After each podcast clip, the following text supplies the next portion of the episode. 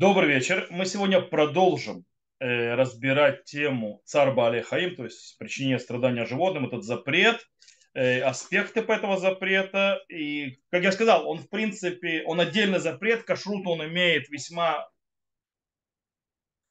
Э, иногда у него есть связь с кашрутом, э, с законами кашрута. То есть сегодня мы, кстати, увидим некоторые уже э, соприкосновения между этой, этой нашей темой и законами кашрута. Но мы начнем. Сегодня мы поговорим по поводу умерщвления животных, то есть если в этом запрет, и поговорим некоторые вещи, то есть соотношение между болью и надобностью, то есть болью или страданием, причиняемым животному, и надобностью животного. Тут мы поговорим и про выращивание, как выращивают животных для того, чтобы кушать, разные. Поговорим про гусей, которых э, пичкают еду и так далее. Окей, давайте начнем. Начнем с первого. По поводу умерщвления животных. Если запрет царь Бали Хаим в умерщвлении животных, когда животное умер, умерщвляю, а не издеваюсь над ним. По этому поводу есть, э, в принципе, э, спор между мудрецами, то есть разных поколений, то есть между аллахическими авторитетами э, по поводу, если запрет убивать животных, э, кстати, снова, когда мы говорим убивать животных, имеется в виду убивать животных э, по другим причинам, не для того, чтобы их есть. Понятно, что для того, чтобы их есть, мы это уже изучали, понятно, то есть тут вопросов нет. Понятно, что можно их считать. Я говорю про другие вещи. Если вообще понятие царь Балихаим, э, страдания животного, когда его умерщвляют. Таз и Нудаб Иуда в Абудат Гершуни считают, что, э, что царь Балехаим этот запрет существует только пока животное живет. То есть пока животное жив, живо, тогда есть этот запрет. Э, когда же его убивают, это не является запретом царь Балехаим. То есть в этом нет запрета нанесения, то есть страдания животных. Но также они согла... Согла... соглашаются, что если нет как никакого либо выгоды или нужды для человека, Э, в умерщвлении животного, то в этом случае есть запрет другой. В этом случае есть запрет, э, когда мы их убиваем, есть запрет бальташхит. То есть не, не уничтожай. То есть да, просто так не уничтожай вещи. Или создание, которое создал Всевышний в этом мире. С другой стороны, допустим, Рамбам в Мурен Вухим, и так в Сефрахинух мы видим, и Радбаста приводит тоже, что таки да, есть в э, запрете царь Балехаим, также запрет убивать животных. Э, но и когда это нужно ради пропитания человека или почета, то в этом случае есть как бы отдельное разрешение, таки да, э, их убивать. Но по, по, по большому счету убивать их то есть нельзя, потому что это запрет. По-настоящему мы можем сказать, что нет вообще тут спора. То есть, да, они просто подходят к разному стороны рассмотрения одного и того же вопроса. По-настоящему э, есть понятие, чем длиннее и продолжительнее страдания животного, тем больше запрет. Таким образом, э, основное страдание животных, понятно по всем мнениям, это пока животное живет. Пока оно живет, у него есть, может быть, долго и длительно продолжаться его страдания. Э, и только ради выращивания животного, для того, чтобы с ним что-то делать и так далее, разрешили это э, страдание, то есть чтобы животное могло, то есть страдало, потому что нам нужно что-то делать животным. С другой стороны, все могут согласиться, что когда убивают животное, оно тоже страдает на каком-то уровне. То есть смерть приносит какое-то страдание, хотя бы на базисном уровне, что оно больше не будет жить. То есть, да, как бы, а жить хотят все и животные тоже. Вот. Э, таким образом, есть как бы проблема, если нету никакой надобности их убивать. Более того, что даже когда мы нам нужно их убить ради того, чтобы их есть, то есть они нам нужны для еды и так далее, то Тора она обяз, обязала нас, что мы делали это аккуратно и так далее через шхиту для того, чтобы боль животного была наименьшей. Отсюда из этого правила, которое мы сказали, у нас выходит очень интересная вещь, которая связана с практикой, которую не раз и не два спрашивают. Э, во-первых, то есть, да, нужно понимать, что отношение к жизни животным, оно абсолютно отличается от отношения к жизни человека. Дело в том, что у жизни человека есть святость. В жизни животного святости нет.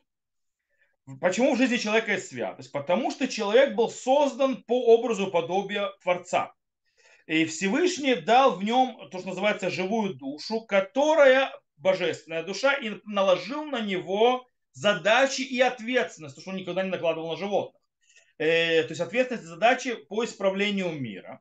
И таким образом все время, пока божественная душа находится внутри человека, э, человек, то, что называется, находится э, находится в этом состоянии, то есть как бы быть частью исправления и развития мира Всевышнего, и таким образом понятно, что нельзя трогать его жизнь. Не святость, то есть часть как части Всевышнего. Таким образом, э, так как душа Всевышнего, она э, дороже всего на свете, э, то в этом случае невозможно, нельзя укорачивать жизнь человеку ни на каким образом. То есть даже если человек страдает от болезни, тяжелой болезни, его, естественно, нельзя убивать.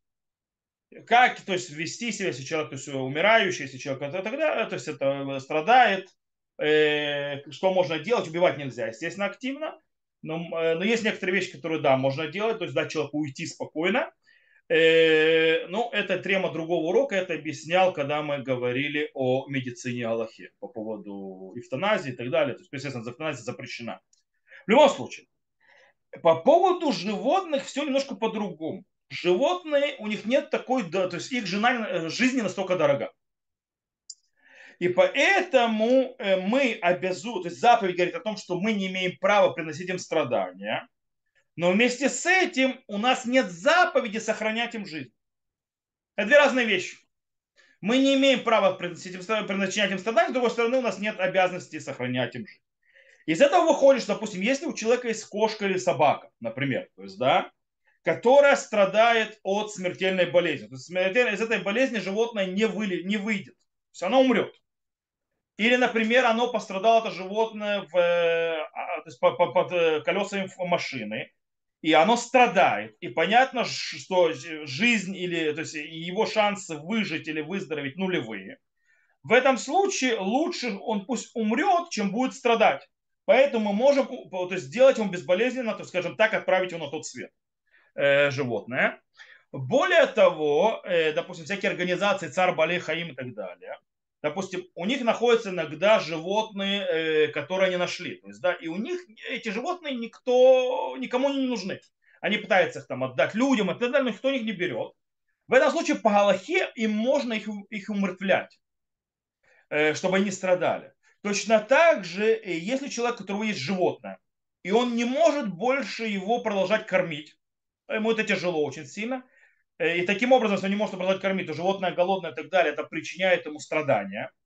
То если ему некому его отдать, и оно, то есть он, он с ним застрял, он, ему нечего делать с ним он не может его отдать, а он с ним завис, то он может его умертвить без страданий. То есть, чтобы животное ушло на тот свет без страданий, так пишет Маршаль. Хотя мы уже учили, что изначально, так говорится в Иерусалимского Талмуда, человек, у которого нет э, возможности прокормить животное, ему запрещено его брать. Но с другой стороны, нужно понимать, что человек, который ошибся, взял, думал, что сможет, и в конце концов не смог, то нельзя говорить, что человек обязан теперь всю жизнь кормить это животное, до конца своей жизни этого животного или человека. Это неправда. Человек не имеет права э, умерщвить животного для того, чтобы сократить его страдания этого животного, для того, чтобы он не страдал голодом или не умер от голода животное. И человек не обязан то есть, отдать все для того, чтобы прокормить животное. У него нет такой обязанности. Иногда есть еще один момент, связанный то есть, с этим. Это вопрос экономический.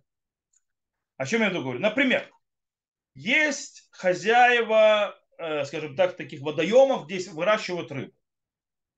Им нужно эту рыбу продавать в определенные даты, в определенное время, когда есть много покупателей.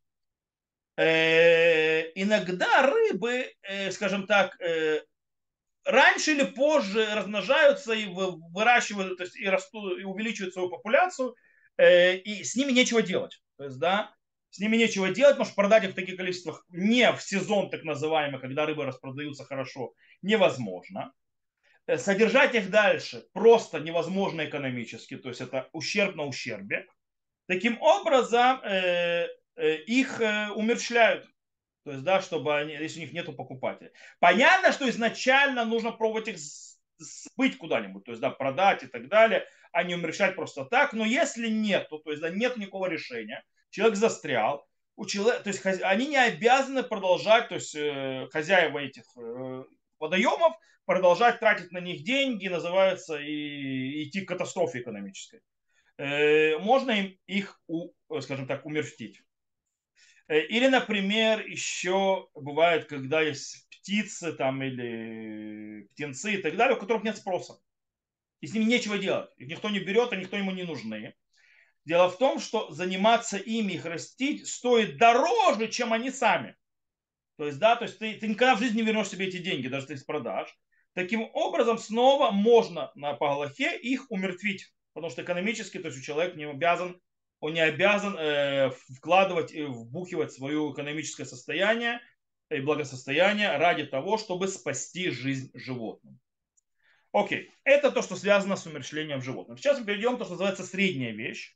Потому что есть иногда то, что называется такие вот серые то есть, да, мы говорили на прошлом уроке, когда запрещено тотально, точно запрещено. Мы говорили о вещи, которые точно можно. Мы сейчас говорим, то есть э, причинять э, страдания животным. Мы сейчас говорили по поводу умершления животных. А есть то, что называется серые зоны. То есть серые зоны, когда в принципе вроде у человека есть какая-то надобность э, и эта надобность э, приводит к тому, что человек приносит страдания животным. Например, и тут, точнее, я, например, сейчас приведу, а для начала, то есть, да, э, вопрос такой. Когда есть действительно настоящая нужна, нужда, то есть человеку, надобность человеку в этих животных и так далее, в причинении страданий, то есть, да, что является, скажем, что оправдывает причинение страданий.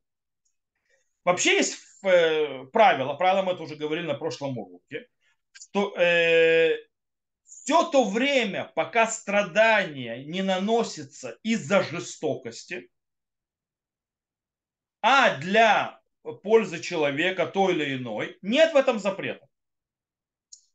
Но проблема, когда у нас нет четкого и точного, то есть абсолютно, ты сможешь, да, это нужно, да, человеку нужно это для выгоды, а когда оно такое вот серое, скажем так, то есть да, серые зоны, то тогда изначально, если возможно, лучше этого не делать, то есть не причинять э, страдания. Тем более, то есть получается, чем, как это работает, чем выше страдания животные и меньше надобность человека в этом, так больше нужно не делать это. Понятно? Это, это правило. Дело в том, что э, что определяет это? Определяет это, то есть сознание человека и принятое среди людей, они определяют, что является, как что-то, то есть в чем уровень, то есть они определяют уровни надобности человека, а также из этого они определяют строгость э, проблемы с э, страданием животного. Э, и, понятно, и на, на, на фоне этого нужно определять, в каких случаях мы, да, причиняем страдания или умерщвляем и так далее, а в каких нам лучше этого не делать. Например, э, по закону, по Галахе, можно выдергивать перья из живых гусей для того, чтобы сделать из них перо, то есть для писания, писающий предмет. То есть, да, вырва, тем более по, сей день этим пользуются софоры, Софр действительно пользуется пером, то есть его натачивают специально и так далее, для того, чтобы писать, то есть, писать Сефер Тору.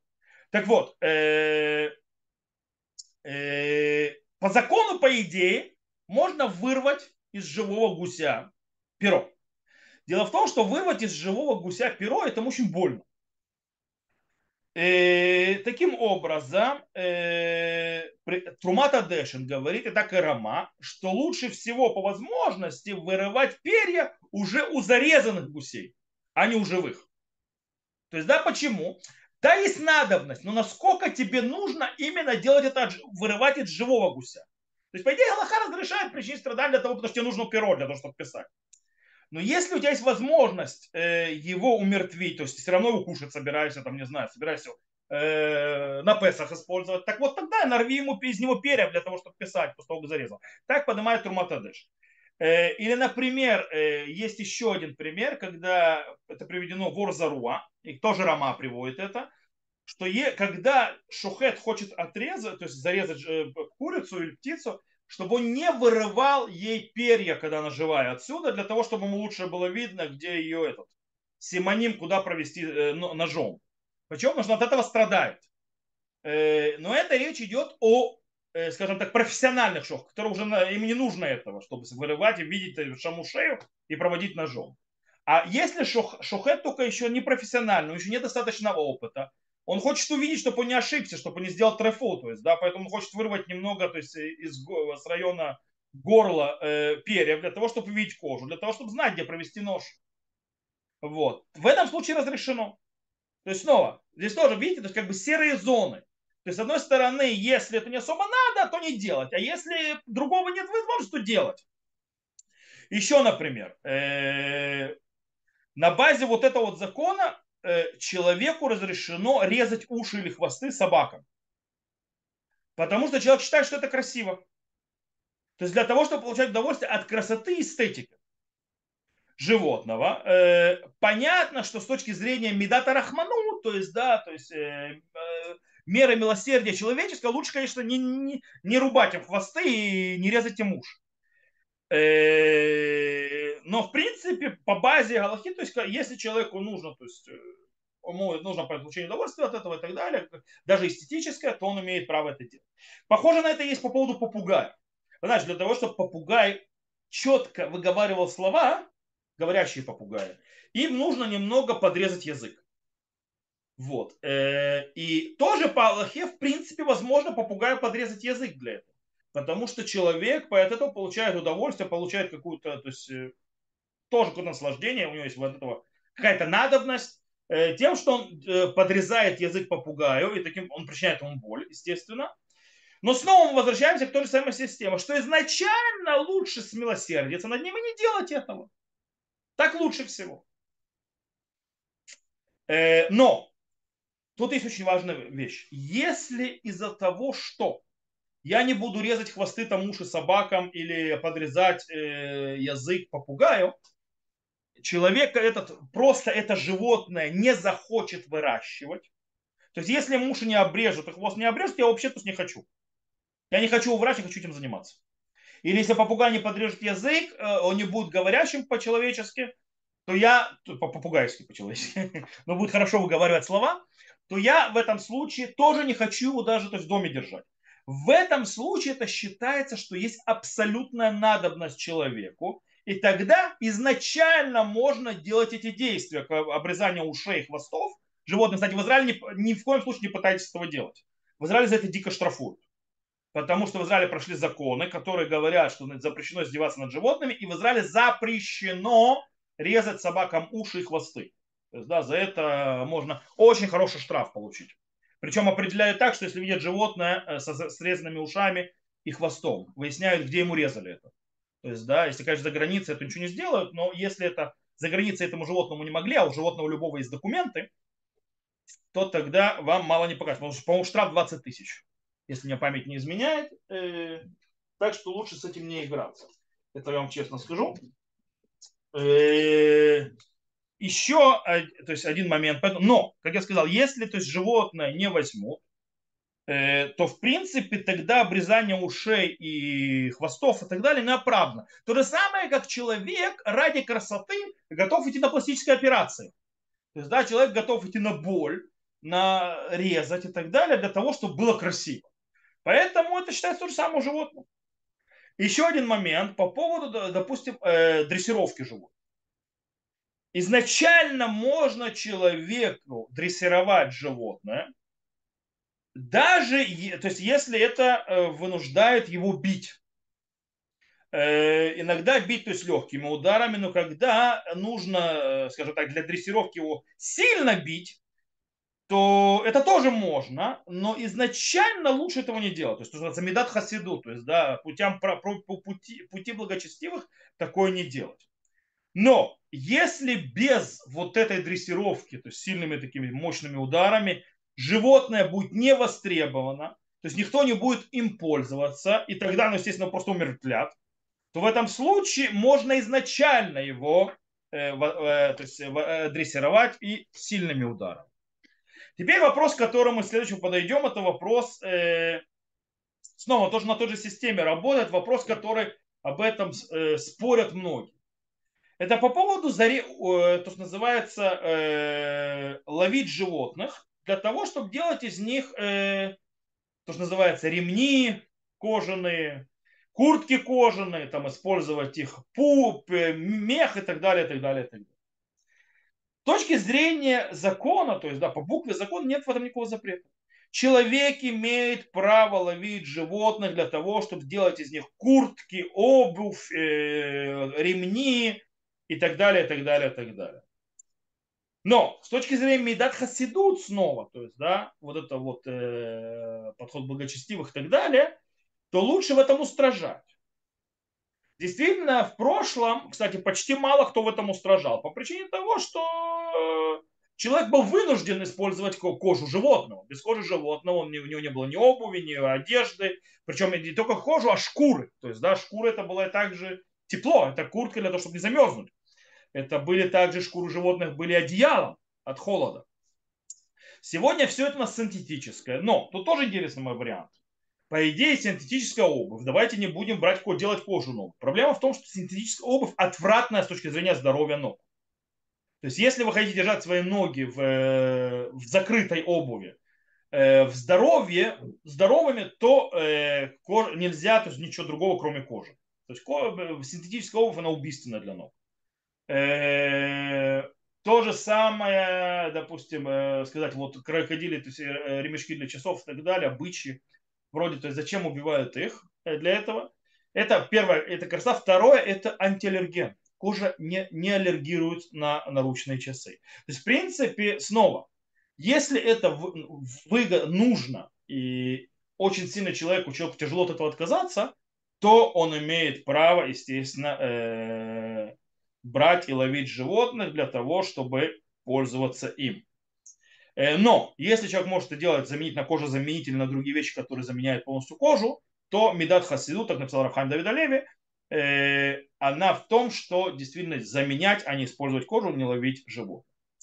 Теперь мы поговорим о тому, как выращивают животных. Обычно, то есть там всегда есть скандалы и так далее, что над животными издевается. Правило такое. Все, что человек делает, снова повторяю тоже правило, все, что человек делает для своего выгоды, для того, то, что ему надо, и он не делает это, то есть как э, жестокость ради жестокости, то это ему разрешено. Поэтому нет никакого запрета растить э, в большой тесноте птиц или, допустим, или коров и так далее, для того, чтобы, э, то есть птиц или коров для мяса, для того, чтобы, скажем так, снизить э, затраты на них, чтобы было дешевле их мясо. Потому что дешевле мясо, чем дороже мясо, тем меньше оно доступно беднякам. А оно нужно, то есть да, для пропитания. Раньше люди нас по телевизору, то есть говорю, на картинке могли мясо только видеть. И то, э, потому что оно было очень дорогое. Таким образом можно выращивать и в э, большом, то, что называется, тесноте, и куриц для того, чтобы они несли яйца, или э, коровы для того, чтобы они давали молоко. В этом тоже нет никакого запрета. Потому что э, точно так же, как человек э, приносит себе, скажем так, не очень э, удобной и комфортной ситуации и в жилищном вопросе, и в э, рабочем вопросе, когда у него нет средств для другого, и он готов жить в более тесных условиях, не совсем комфортных, же самое животное, что с ним не станется. То есть, да, когда я, я, в принципе, сохраняю э, возможность экономическую свою для, для того, чтобы это делать. Окей. Но есть те, которые говорят, что если это завязано на большом и страшном страдании животного, то в этом случае есть запрет. Потому что все разрешение э, приносить страдания, э, то есть серьезные страдания. Помните, мы говорили на прошлом уроке по поводу, допустим, когда отрезают, отрезали эти э, лошадям, э, э, ну, копыта. Это делалось ради почетов царства или для того, чтобы предотвратить идолопоклонство. Э, то есть это делалось, они объясняют, в очень редких и особенных случаях. То есть это речь идет, то есть сильное, то есть страшное, то есть страдание невозможно приносить животным, даже здесь в этом какая-то польза, на постоянной основе. Об этом речи не было. То есть там вся речь о тяжелое страдание, которое приносится э, этому, этим э, лошадям. Это редко, это выходящее вон, то есть это не часто, это не по что-то, что работает по систематике, то есть системное что-то. Это как бы это более выходящее. Э, таким образом они говорят, допустим, Рав, э, Илья э, Калицкин говорит в Мемрей Шефер, что если вот это вот большое страдание даже для пользы человека, но это систематическое, постоянное, на постоянной основе это запрещено.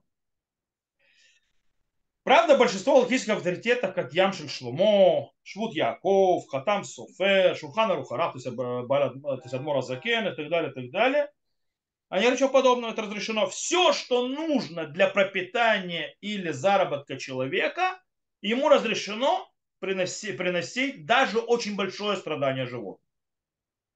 Нет в этом никакого запрета.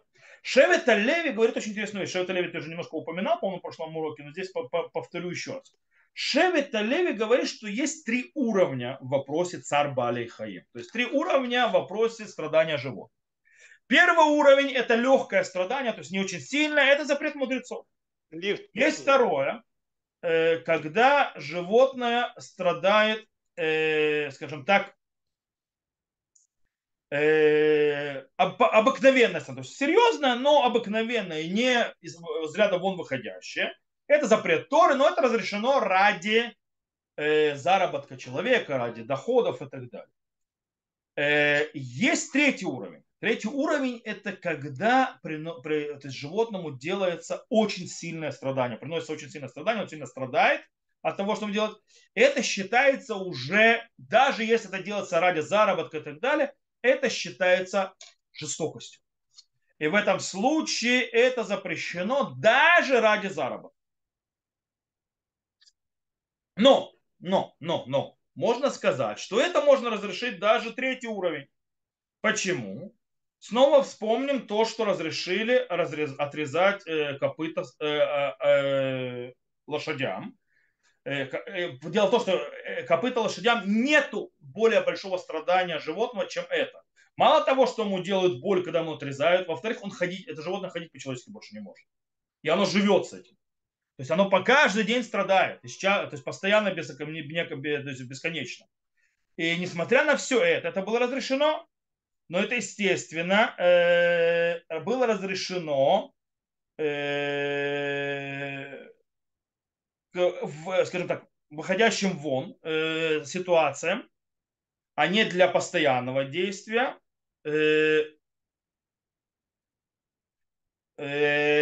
Но если, кстати, но если это дело, то есть это было запрещено, но если человек, то есть большое страдание, но если человек делает ради того, чтобы принести, то есть просто издеваться из-за жестокости, тогда даже простое страдание животного запрещено.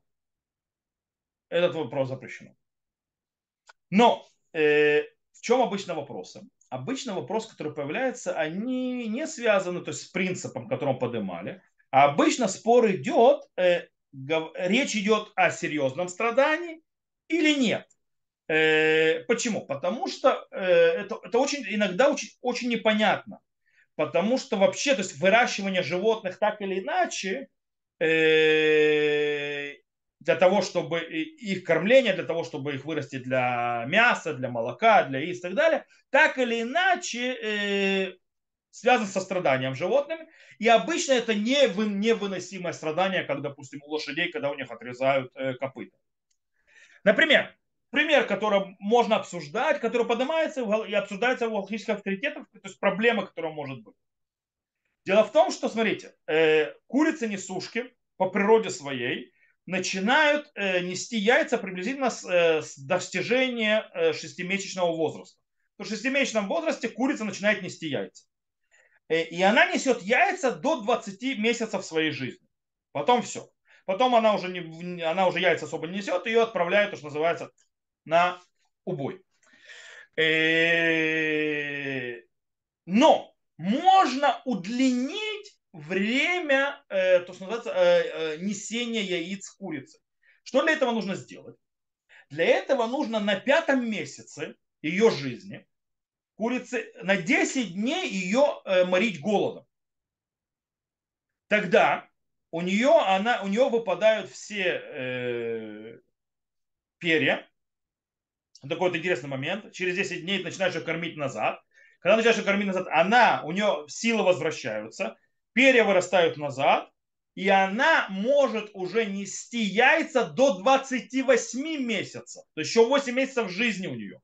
Окей, то есть э, в чем проблема? То есть, да, в чем вопрос? Можно ли их то есть, морить голодом для того, чтобы, то есть, вот так вот, э, для того, чтобы они больше, скажем так, времени несли яйца? Вопрос. Есть те, которые запрещают. Почему? Потому что говорят, что, извините меня, это не простое страдание.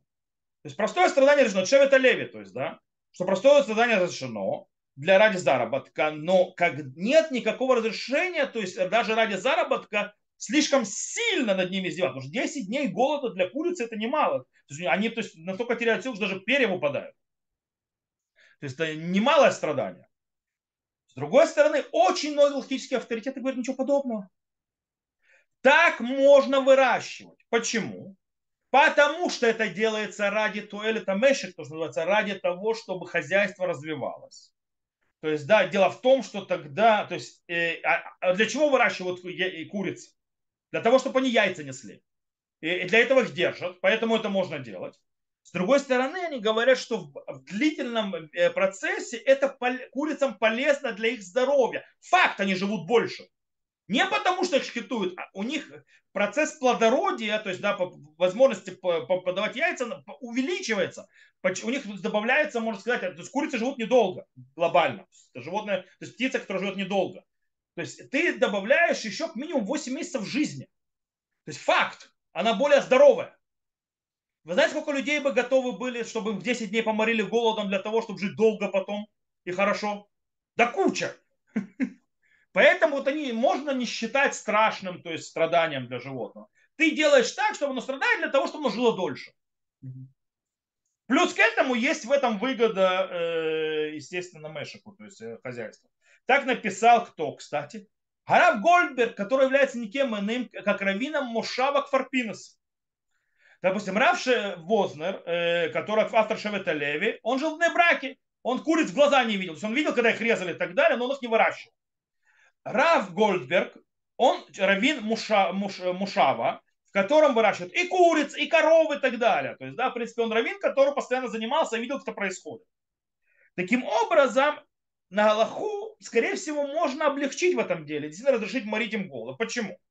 Это с точки зрения, как бы, свары. И с точки зрения, смотрите, по-настоящему в этом случае есть больше преимущества мнению э, раввинов э, сельскохозяйственных мест. То есть, да, почему? Потому что они марадатор. Марадатор имеется в виду, что марадатор это то есть хозяин места. Имеется в виду, что это авторитет места. Почему? Потому что он близко знает, как это работает. Он точно знает, как это выращивают, как их выращивают, что именно делают, как это делают, что, на что это влияет и так далее. С другой стороны, тот, кто не знает, как выращивают куриц и животных и так далее, иногда, когда он увидит, как это делается, ему станет плохо. То есть даже если возьмет человек, который возьмет, то есть не знает, как режут животных, ему на машхите станет плохо. То есть, да, особенно то, что куриц может не так, но когда режут корову, это страшно, много крови. Вот. Э, это все равно, что взять, скажем так, человека э, из города, такого городского человека, взять его какую-нибудь забытым богом деревню, где нету ни воды в доме, где нету электричества в домах, и люди там живут, не знаю, в соломенных где-то избушках, например. И он да приедет, он будет в диком ужасе и думать, что эти люди живут в полном страдании и несчастности, и они страдают и несчастны, и у них никакого счастья нету, и радости никогда у них не бывает, потому что у них нету ни воды в доме, ни электричества, ни так далее. Но это же неправда. Они просто живут так, как все раньше жили. Как-то люди раньше тоже умели радоваться и так далее, несмотря на то, что у них там всего не было. То же самое происходит с людьми, которые, э, скажем так, городским взглядом, которые никогда не видели постоянно, кто выращивается, не знают это близко. Для них, да, это может выглядеть страшно. Но для, поэтому человека, который ближе к этим знаком, у него авторит, мнение авторитетнее в этом вопросе. Э, правда, мы можем сказать, что вместе с, скажем так, взлетом уровня человеческой жизни, э, и также, то есть, взлет не только уровня самой жизни, но и не только экономической, но и этической, то может быть, что само понятие цар Бали Хаим, то есть понятие страдания животных, претерпело изменения. То есть, да, что оно немножко другое уже.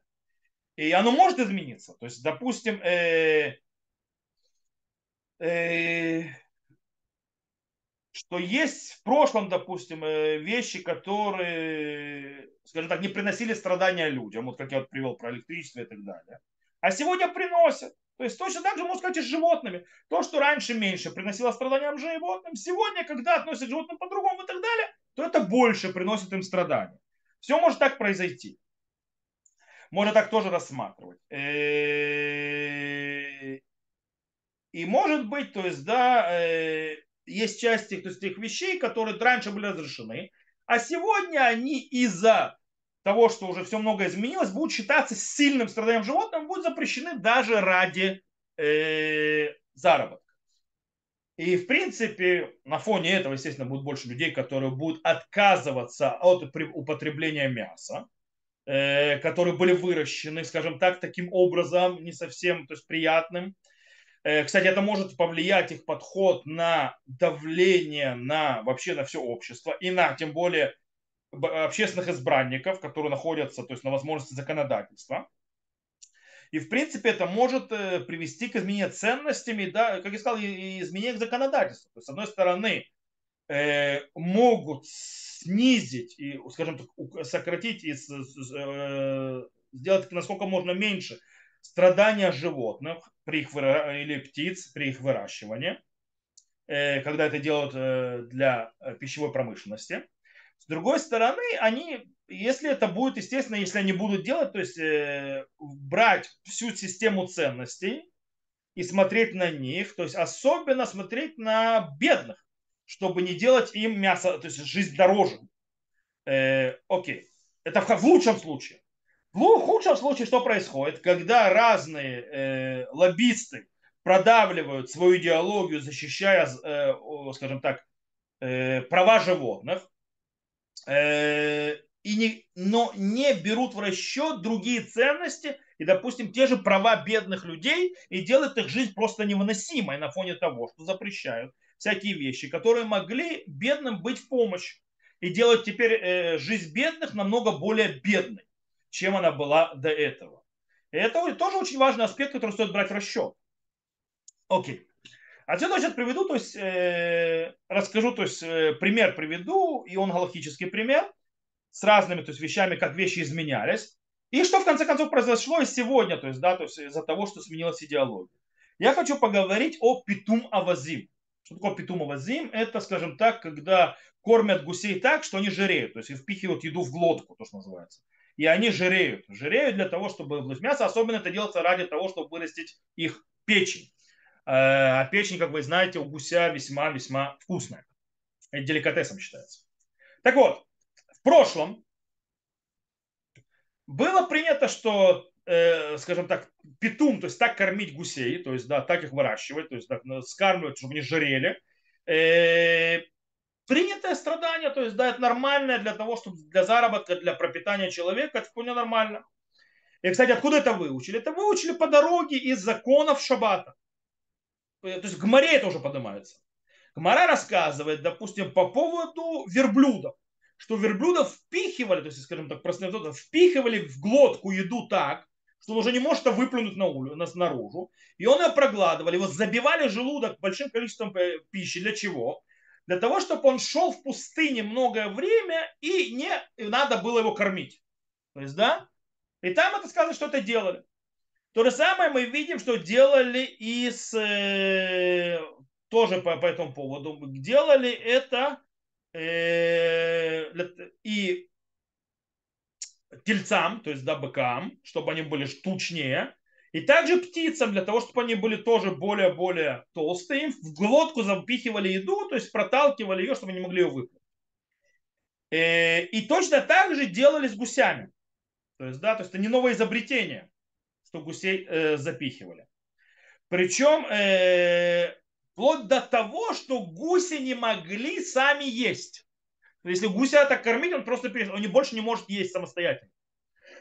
И на фоне этого разрешили кормить гусей таким образом и в шаббат. Потому что это צער בעלי חיים не давать им еду. Они сами есть уже не могут. И это установлено на Алаху в שו״ת הרמ״א. То есть, да, в респонс, в сборнике респонса Рама он это приводит на Алаху. То есть мы это как бы по дороге. То есть, в принципе, можно запихивать э, гусям еду, вплоть до того, что они жирное и так далее. То есть они, отвык... они уже не могут по-другому сами есть. Э, но вместе с этим появилась другая проблема. Когда ты запихиваешь силой в э, гусю еду, то ты можешь поранить пищепровод его. Когда ты ранишь пищепровод у гуся, то гусь весь становится трефа, которую нельзя есть. И были те, которые, как Рома, например, то есть, да, и многие другие, что разрешили есть гусей только в том случае, если им проверят, то есть можно есть гусей, если им проверят пищепровод. То есть, да, проверяют пищепровод, что он цельный, там нет проблем, тогда гуся разрешают. Но были те, которые запретили, говорят, что если делали петун, то есть, да, если так кормили гусей, то их есть больше нельзя. Так считает Бах и многие другие. Почему? Потому что, может быть, по, при, по, по, по, по, при проверке пищепровода не найдут проблему, а по-настоящему она есть. Кстати, это одна из, одна из причин. Не, не все причины, почему вы никогда не найдете кавед авас, то есть гусиную печень, с кашрутом мегадрин. Ее просто не существует. То есть кашрут, который дается на гусиную печь, это не выше простого рабанута. Никогда не бывает мегадрин. Это не потому, что курица там какие-то не халак или не глад курица, то есть э, гусь. Гусь может быть халак и глад, и все нормально. В чем проблема? В том, что не, то есть она не может быть глад халак, потому что мы не, э, э, это спор между Бах и Рама по поводу, то есть априорно, если там уже проблема, и я уже, меня уже не интересует ничего, или я проверяю, смотрю, нет проблем, все кошерно. Э, есть еще один момент. Э, скажем так, э, что делали в последнее, скажем так, поколение, процесс не стоит на месте, и гусей начали кормить не руками запихивать, а машина начала их накармливать. Э, и это в основном сделали для чего? Для того, чтобы увеличить им печень. Э, что делают для того, чтобы увеличить печень? Запихивают им еду. Что им запихивают? Им запихивают в больших количествах э, кукурузу. И это при, и, ограничивают движение гуся. Есть, когда гуся так запихивают ему кукурузу, ограничивают движение, что происходит? Увеличивают его печень, то есть его печень в, в 10 раз. То есть она становится больше раз в 10, чем она по-настоящему. Э, на фоне этого есть те, которые говорят, что в этом случае это страшное страдание гуся. Э, потому что э, его кормят огромным количеством, то есть до еды. И кроме всего, сухой, э, э сухой, сухой сахар кукуруза повышает проблематичность, э, э, скажем так, нанесения увечий и ран на пищепровод. Поэтому есть эта проблема, делать трефа. С другой стороны, говорят, что нет в этом такого страдания, как в прошлом. Более того, прошлом, э, как кормили, кормили, запихивали сухой, э, сухой э, кукурузу. Сегодня что делают? Сегодня берут, делают такую кашу жидкую кукурузную, а не сухую, которая, скажем так, заливают ее посредством такой тоненькой, э, ну, такой трубочки. Таким образом, э, нанесение, э, то есть животное, то есть гусь намного меньше страдает, то есть, да, его просто напичкивают едой, э, они запихивают прямо силой. То есть она идет, но она не настолько то есть, мощно. Во-вторых, это снижает почти до нуля вообще возможность повреждения пищепровода. Э,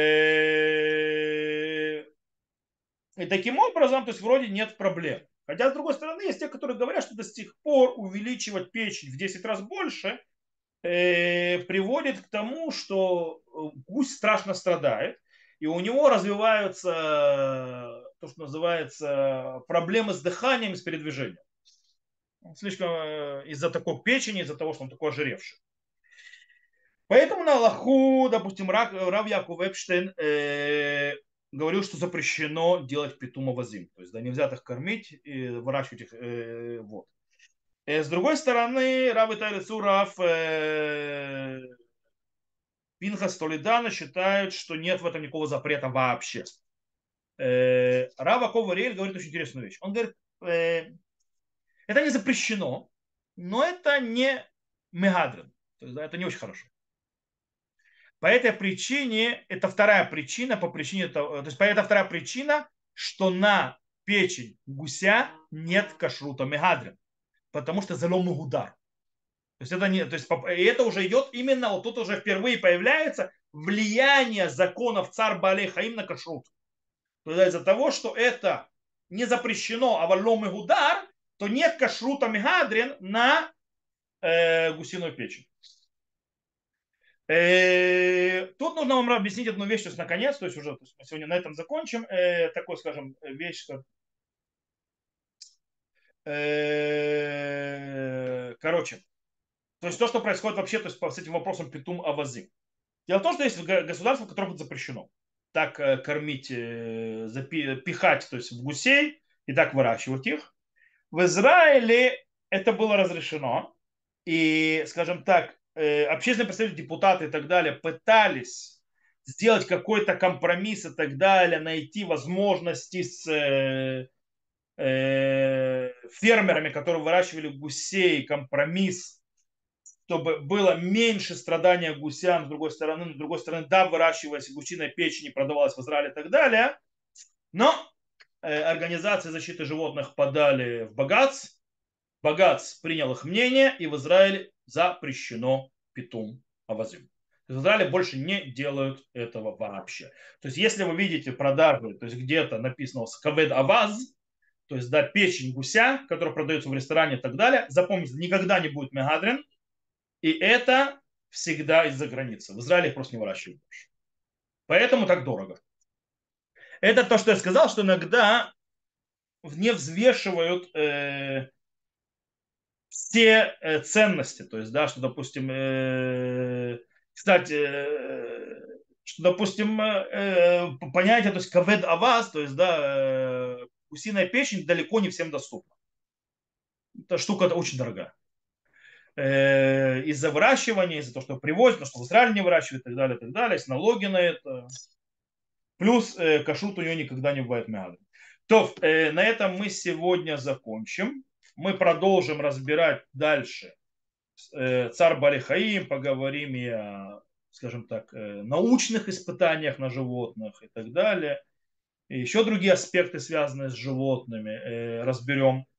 Но это уже Безат Ашем будет после Песаха. То, э, на этом я заканчиваю урок, выключаю запись, чтобы слушал запись. Всего хорошего, до новых встреч. Песах Кашер Самеах.